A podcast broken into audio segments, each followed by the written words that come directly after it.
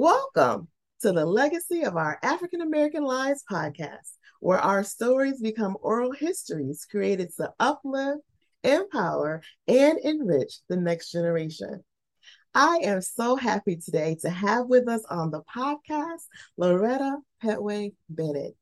You may have seen her name in print. She is a Gee's Bend quilter. She is a legacy. She is carrying out the traditions that started with her, her grandmother, her mother, her aunts. Loretta Pettway Bennett, welcome to the podcast. My name is Loretta Pettway Bennett. I was born in Gee's Bend, grew up there until I got 18 and married, and, and went off with my husband, traveled the world with him in the military. Growing up in Gee's Bend, I was born, it was eight of us, and I was the second mm-hmm. From Queenie Pettway and Tom T. Pettway after his dad. And like most growing up in Gee's Bend, I was always something to do on the farm, being in a rural community. We had gardens, fields with corn and cotton and peanuts, okra, all the things that you grew on a farm. After the cotton faded out or when the cotton pickers came and they started picking cotton and the big farmers moved in so naturally the small farmers couldn't compete with the bigger farmers. So then another crop came in cucumbers. Even though it was a short season for them probably like mid-may to maybe to mid-july. That was really good money Roman Pettway at a cucumber factory, we called it. Only the boys got to work there. I wanted to work there so bad, but of course, cucumber is not a light thing to pick up if you got a whole basket full of them. You know, it was pretty heavy. And so most of the people around there had cucumber patches.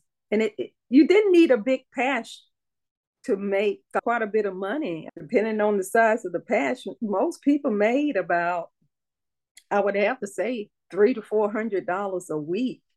And you had to pick them at least three times a week. They grew really fast.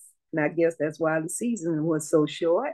Smaller the cucumber, the more they cost per pound. Like you had number ones, number twos, threes, when you got to number four and five, they cost less.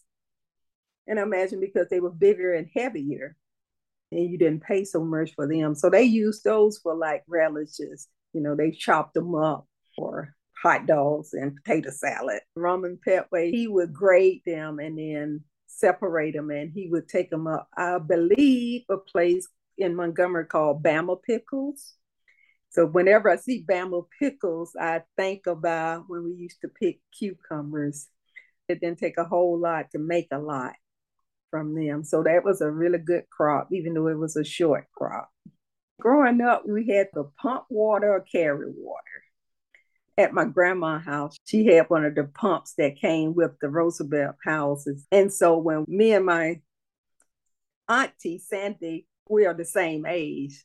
So when we was in the field, you know, we would have to walk home earlier to get home to pump water for the mules. Well, you didn't have to prime this pump, but a pitcher pump, you had to prime it. You had to put water in it to make water come up out of it. Some my age will remember that if they had a pitcher pump, but those long neck handle pump, you all you had to do was just start pumping. And so you could just imagine walking and getting carrying water. You had to carry enough water to bathe in, to cook with, wash dishes, and clothing with. But when it rained, we used to catch rainwater just to wash the clothes with.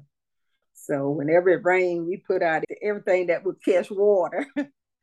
we have enough water to wash with. If not, we would have to go and carry water.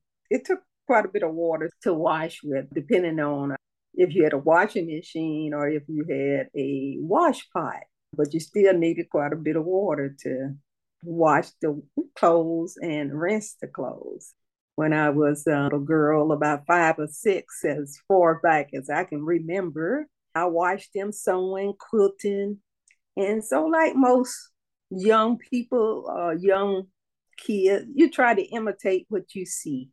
And so, and that's what I did. I started trying, picking them up, little pieces that they had discarded on the floor, and trying to sew them together. I always wanted to be like my mother. I'm very proud to say I wanted to be like her growing up.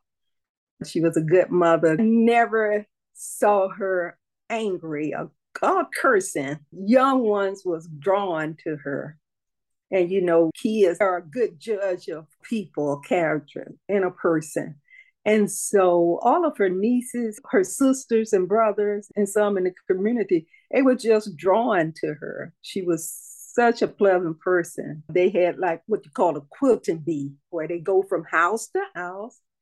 And my mom would make her quilts. They used to make them in the summertime after everything has been planted.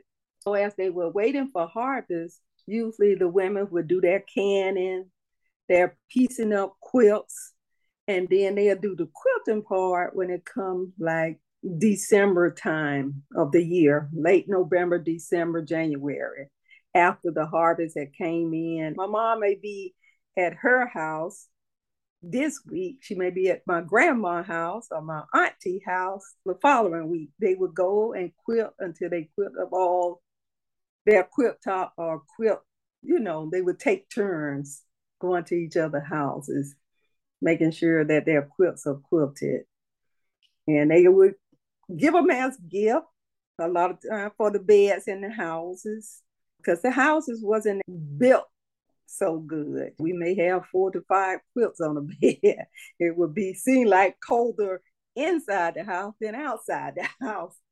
That was one reason they did so much quilting during that time of the year. So when people went up north, usually my mom would give her sisters and uh, her brothers quilts. And seemed like quilts was the easiest thing that you could make to give as gift. That whole community was a giving community. And so whenever someone got married, or especially moved up north, they would make quilts. Had babies, they would make a quilt. Graduated from high school, you got a quilt or went off to college, you got a quilt or two. Actually, you might have gotten a, quite a few quilts. If you got one from your um, grandma or your auntie or cousin, you would have quite a few quilts. And I would have to say, like when my brother went up north, they had quilts. And I was amazed that they still had all the quilts that my mom gave them, or uh, just about all of them. My dad, he was a hard worker and he would help anyone that he can. I guess that's where his kid gets it from. You know, we saw him working hard. And so we worked hard. And uh, even things that I heard about when they went up north, people would always say they really liked the Pettways because they was hard workers. And, and they would honor their word. If they say they're going to do something, they are going to do it. And uh, that's one thing that I admire about the Pettway and that I I see in my brothers and sister and and also myself. Well, Loretta, Pettway Bennett, I have to say, I absolutely enjoy the time that we were able to share with you today. There are things that you confirmed, but there are also more questions. So I'm definitely looking forward to having you come back. I've learned a lot today, and I know that for people who are listening, they are either going to learn something or you have sparked something that's going to make them remember a connection that they have to Gee's Bend. Thank you so much for joining us on the legacy of our African American Lives podcast.